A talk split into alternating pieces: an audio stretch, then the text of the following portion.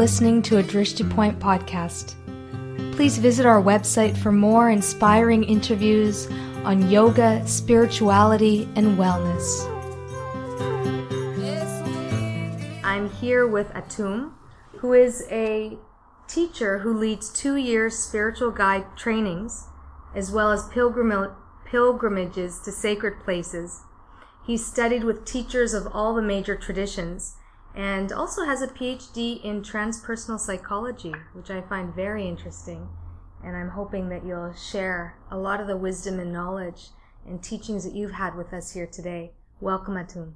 Thank you. It's a joy to be with you. You know, I am so interested and I find it so fascinating um, the little that I know of Jungian psychology. And I'd love to talk to you a little bit today about um, how understanding archetypes can help us on the spiritual path and what the connection is in what you teach. Well, I have found it enormously valuable because Jung perceived that there's another level of our life rather than a factual level of our life. Mm-hmm. And that has to do with what he called the personal myth that each of us live. And if we look deeper, we discover that there are archetypal patterns in every person's life. So it can be an incredible discovery to look and see, oh, this pattern that appears in my life, what archetype holds that pattern? So if I can understand the archetypal basis of my life, I begin to understand a much deeper structure that moves through my journey. And I suppose that would help people who are needing to be affirmed in the direction of their life or looking for a purpose or connecting with something, uh, a bigger sense of their purpose in this particular life. Very much so, because if you can uncover some of the archetypal patterns in your life, then you can also see where many of your gifts lie mm-hmm. and what's the particular contribution that that kind of archetype brings to the world. Mm-hmm. And so then you're in harmony with the deep structure of your soul or being, and you can find support in that. You can find understanding, and you also, in the myths that tell the pattern of each archetype, you can understand some of the difficulties, some of the ordeals that you may encounter mm-hmm. in the journey mm-hmm. of life. One of the things that's very helpful is it helps people see that it's not all so personal, that life isn't out to get you, that there are certain archetypal patterns repeated throughout time, throughout all the cultures, throughout human existence, mm-hmm. and that we participate in those. Mm-hmm. So that's another way where I find it is very helpful for people to see it's not something wrong with me or life's not out to get me. This is part of the human journey, and it's a certain way in which I make that journey. Mm-hmm. And I have gifts and I have ordeals to deal with that go with each archetype. And I imagine maybe studying also the history of people who fit that archetype can also provide lessons in how to overcome those challenges or how to overcome those ordeals. I find that to be very powerful. So if I look at, for example, the life of Carl Jung, mm-hmm. I can understand something of the wounded healer. Mm-hmm. Someone who went very deep through a wounding experience and came out a healer for other people because mm-hmm. he understood woundedness. Mm-hmm. If we look at Christianity, for example, Christ is an example of the wounded healer. We even see images of Christ carrying the wounds. Mm-hmm.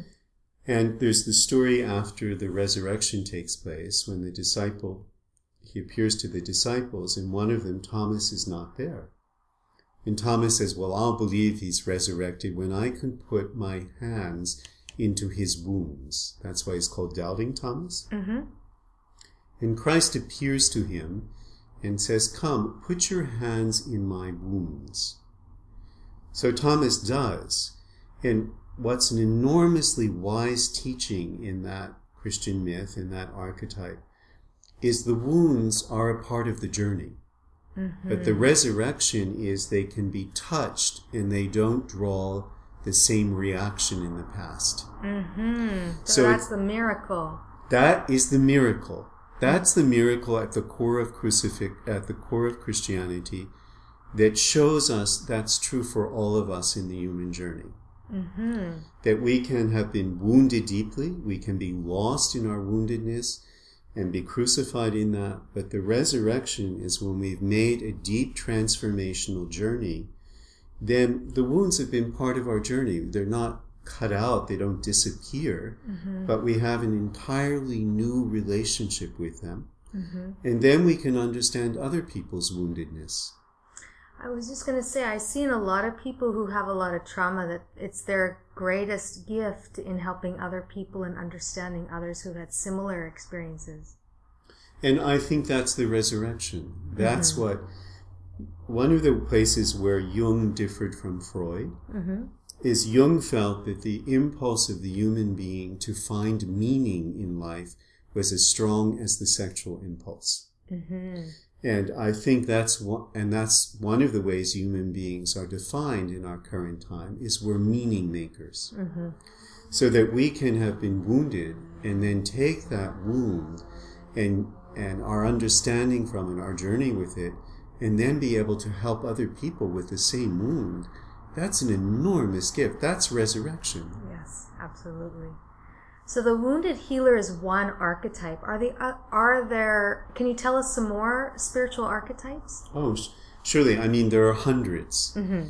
So, one example that I just listened to a whole number of stories today because of an assignment that the group I'm working with has had is the myth of the divine child.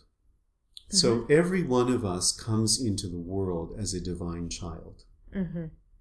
The divine, I mean, all, I have four children. I was present at every one of their births. I delivered one of my children. Children are divine when they come into the world. It's one of the most awesome experiences in life. Mm-hmm. So a child is born into the world with a sense of divinity. And then over time, whether it's in the family or the religion or the social structure, that divinity becomes threatened.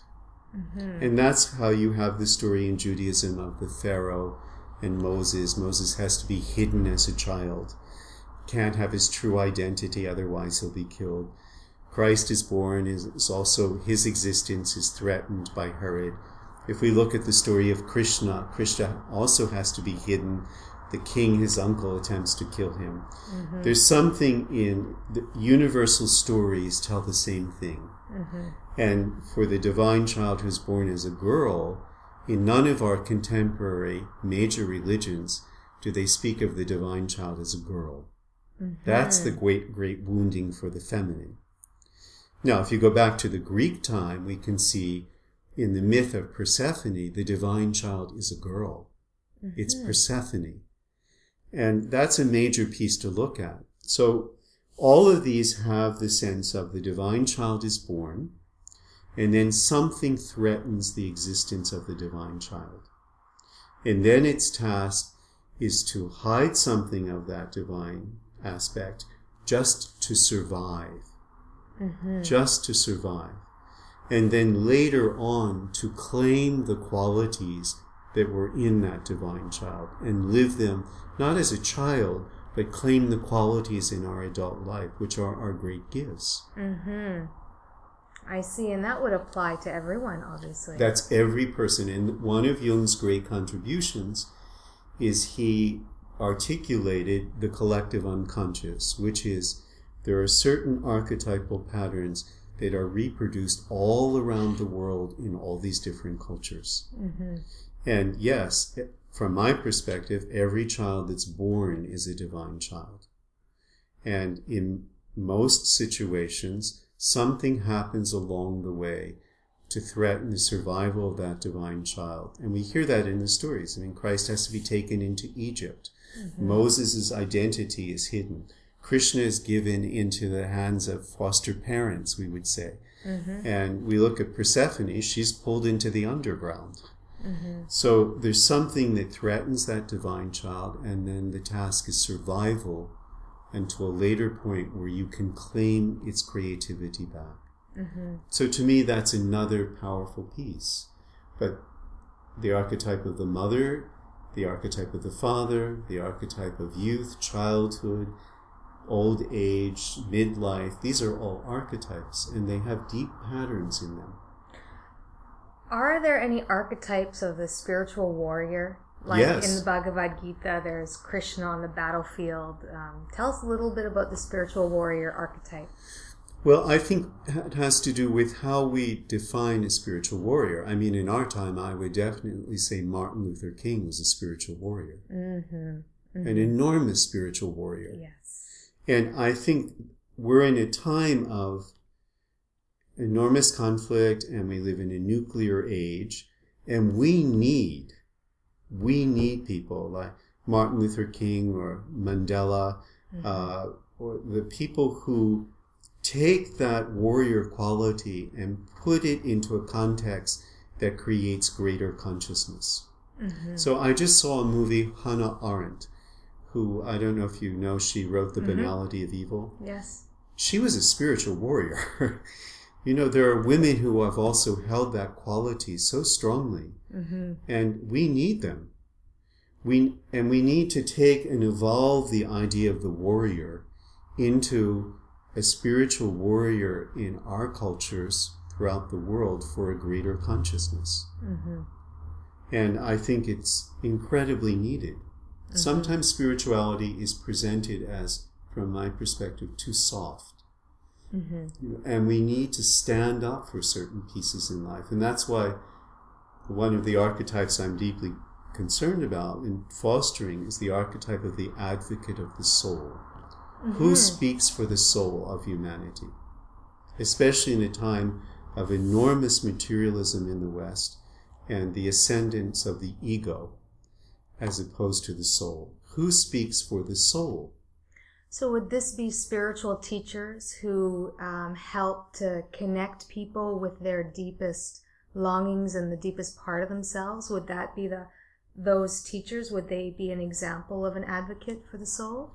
They are definitely an example for that in all the great traditions, but Amnesty International is an example of that.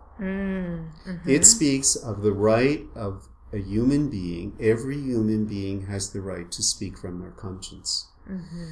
In Seattle, we have the Gates Foundation. And if you go to the Gates Foundation, I mean, there's spiritual warriors in our time. And you see, they're built on the premise that every human being, no matter where you're born, no matter what your political, economic orientation is, you have the right to live a healthy life. Mm-hmm. This is the consciousness that's emerging in our time, and the people who stand for that in all areas of life. They're the ones who are, I would say, the warriors for a new consciousness, a new global consciousness built upon recognizing the divinity of every single human being. Uh, the Dalai Lama is an example of that. You know, we we associate the Dalai Lama with compassion, etc. But he's an enormous warrior. yes, absolutely. you know, just an enormous warrior for the integrity of human beings. So I think the world is uh, is filled with people, some of them known throughout the world. Uh, where there's a CNN program called Heroes, and they elect out of hundreds of applications 10 heroes to model the fact that there are people who take those stands throughout the world, many of whom are in our local neighborhood. Mm-hmm. And they're, you know, they're incredible examples of, of that aspect in human beings. And when we see things like the 9-11 or the recent Boston thing, what reminds us, or the Katrina hurricane or the floods in New York, is what we call, quote, average people do enormously heroic things. Mm-hmm. Mm-hmm. And that's the spiritual warrior that emerges in those moments. So it's in all of us. Mm-hmm. And is there an archetype for um, those who, you know, I'm thinking of the media that, or to watch the news, it can be so uh, difficult to watch the news because of what we see. And I think there's a need for the opposite kind of news to be had, where people share stories of heroism and share stories of the extraordinary and miraculous and the triumph of the human spirit. So, what archetype would that be? Well, I agree with you, and uh, very strongly. And I think the Dalai Lama makes a very powerful statement when he says that the media gives us a distorted image of how the world actually is. Mm-hmm. Because the media does not record the millions of acts of human kindness in the world every single day. Mm-hmm. There was also a study I read about five or six years ago of the effect upon people who watched television over a 10 year period. And they were actually convinced that the world was more violent than it is. We are getting a very distorted image mm-hmm. through the media. And the reason is that sells. Mm-hmm. Because it gets enlarged emotionally, it's shocking, it rises the adrenal, it raises the adrenaline, and it's hyped. Mm-hmm. You know, how many times can you, you know, when you think of all the times that they re-showed the images of 9-11 mm-hmm. and that went into the psyche of people. There's no need for that. And we lose the balance. We actually lose how to respond as a human being to those situations because we're so filled with distortion. Mm-hmm. Now, like any field or any archetype, there's a positive face and a negative face. Mm-hmm. So, what CNN is attempting to do for world trafficking and contemporary slavery, especially world trafficking of minors for sexual misuse and abuse, that's the gift of the media mm-hmm. to bring us into consciousness. And then they show us, like the woman uh, in Nepal who's created this place of refuge for women that are brought back and she'll go into India and bring them back, these young girls. You know, that gives us, it shows us the cruelty of the world and it shows us the gift, the other gift of human beings to make enormously creative contributions. Mm-hmm. And what we get now is incredibly distorted through, especially through television. Mm-hmm. It's, I mean, who would not be depressed about the state of humanity if you continually look at the news? Mm-hmm. I totally agree. So now we've we've uh, it's been so fascinating, and I'm sure we could talk a lot more. Do you have have you written a lot about archetypes, or any of your books specifically on teaching spiritual archetypes? Well, most of what I have done in terms of writing is for the two year program, and then there are advanced programs, two advanced programs. So it's within the context of people doing the study. It's various manuals and things like that. Mm-hmm. I see. And um, and also, I tend to be more inclined towards speaking because it's easier for me. It flows much more in an uninterrupted way. Right. So I do have all kinds of um, auditory materials available. Mm-hmm. Now, I know in both transpersonal psychology and also on the spiritual path, the accessing and understanding our dreams is, is also important. And I'm wondering if you can speak a little bit about what is happening when we come into a dream state and how can we um, access what is there and, and use it as part of our path. It's a beautiful question, and one piece that's involved is dreams come on different levels. Mm-hmm. So there's a Jungian analyst, John Sanford whose model I liked very much. He said some some dreams are just taking the trash out. it's impressions that we've picked up during the course of the day, and it's releasing those impressions. Mm-hmm. And then okay. some, mm-hmm. and we need we need to clean out impressions mm-hmm. because in the course of one day, every person we meet every environment we go into has an impression that it places on us. Right. And many of the great mystics of different traditions, in the end of the night, or excuse me, in the end of the day, before they went to sleep, they went through and reviewed the day. Yes, I've heard that. Mm-hmm. And it's a way of both releasing impressions that we need to let go of mm-hmm. and also savoring the, the prayer beads of our life mm-hmm. the moments in our life that will never come again. But this has been a jewel. This has been a bead on the prayer beads that make the journey of my life. So, one level is we clear out the impressions. The next level is that there are dreams that actually have to do with circumstances in our life. Mm-hmm. And we get the opportunity to see it from a different perspective. Mm-hmm. Often the dream will present another way of looking at it. And then we have this larger or enhanced perspective. And then the third level are dreams that have to do with our inner world and the different, let's say, parts within our psyche. Mm-hmm. And then to understand what's happening in our psychic world and what's happening, for example, in the shadow part of me, a Jungian term, or what's happening to my inner masculine or my inner feminine. What's taking place in my inner world? And Jung spoke about in midlife, the changing of the gods takes place. The archetypes rearrange themselves. That's why midlife is such a huge passage. Really? Yes. So if we look at a at a Buddhist mandala, mm-hmm.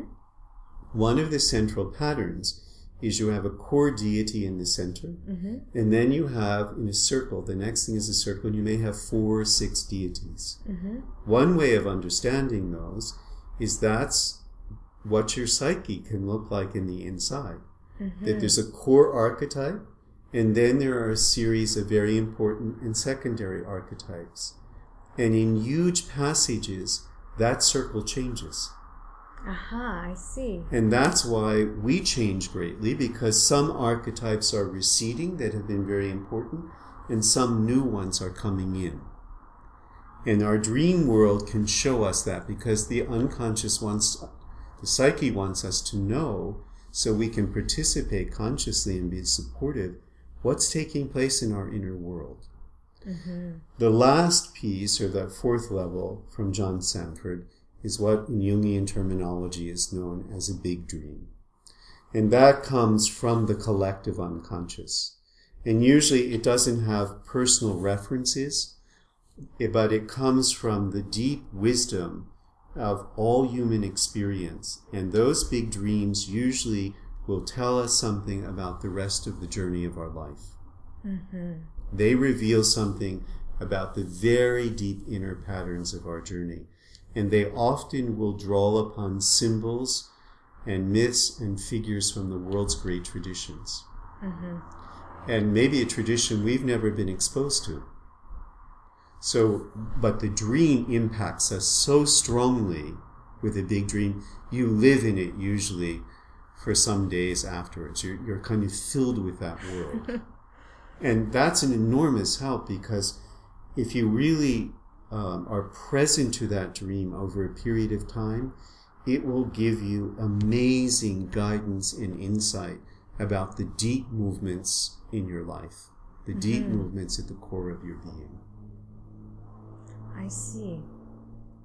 Um, it's it's fascinating to hear you speak about the the dreams and the different levels of dreams and um, and I'm particularly interested in the, the midlife transformation. Um, and one thing I also wanted to talk to you about, and maybe we can talk about it in this context, is the purpose of a spiritual guide or a spiritual teacher. How important is that, and what is the role of a spiritual teacher on the path? That's a quite a significant topic, and it's a topic that really deserves to be looked at very deeply. And uh,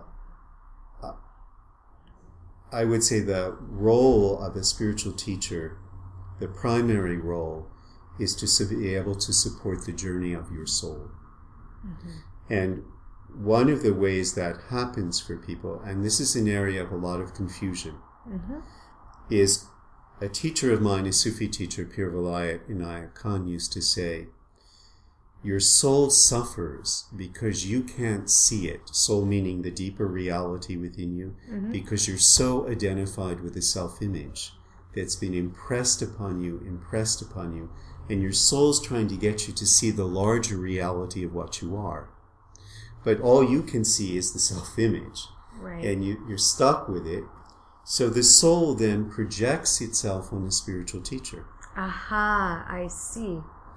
Whether that's a formal spiritual teacher or an informal spiritual teacher, Yes. and where the confusion comes is people, of course, still are identified to their self image, so they think it's all the teacher. Right. And actually, the teacher is a mirror for your soul. It's a mirror to show you dimensions of your soul that you have been unable to recognize.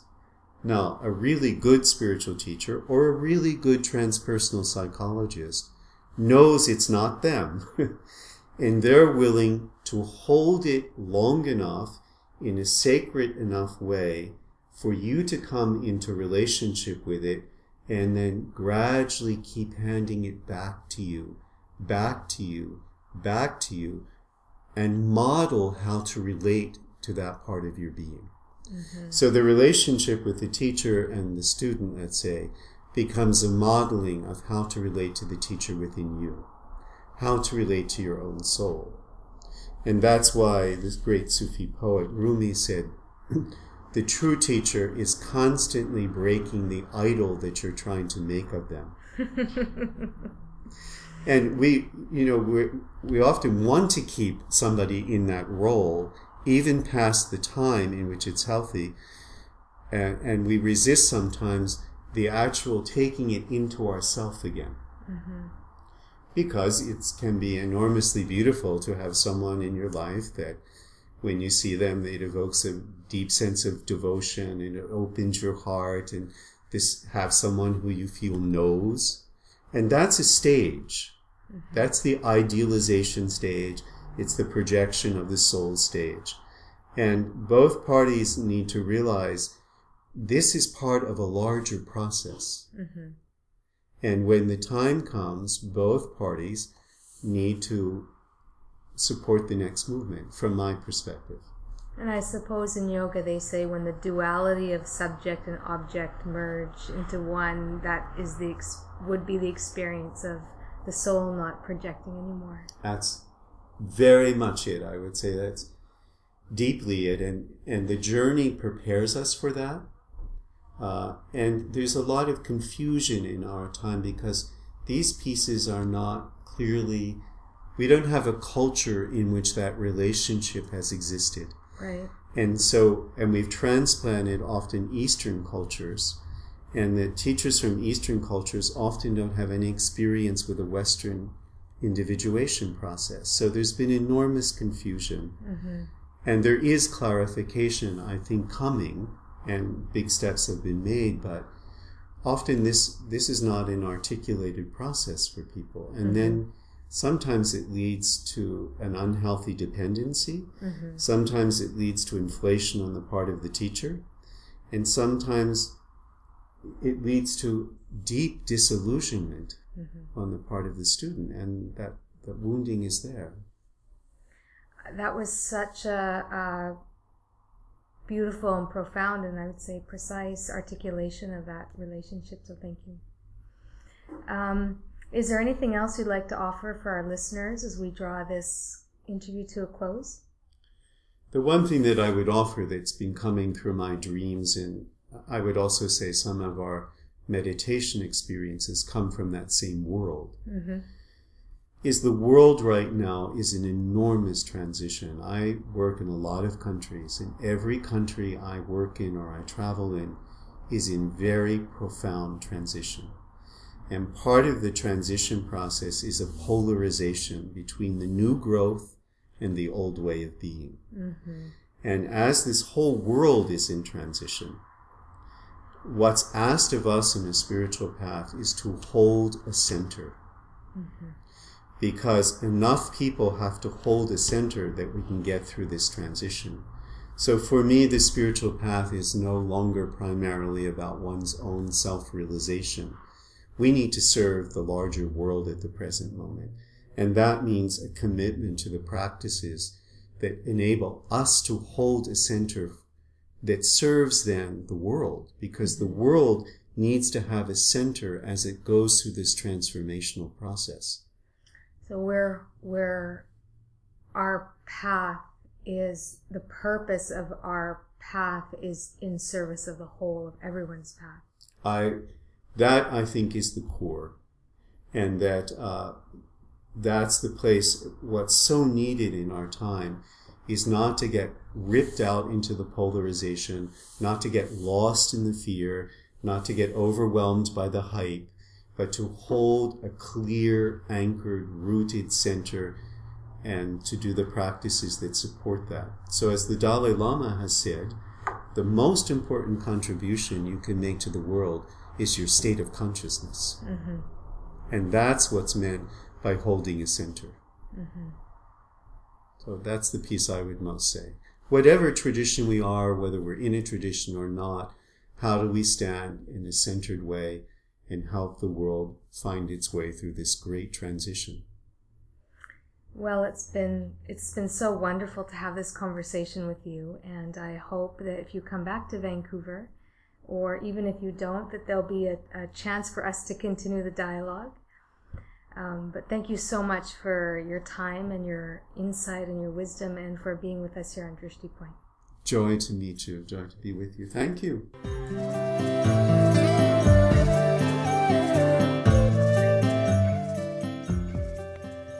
Thank you for listening to Drishti Point. We dedicate our efforts to the health and happiness of our listeners and for the health and happiness of all living beings.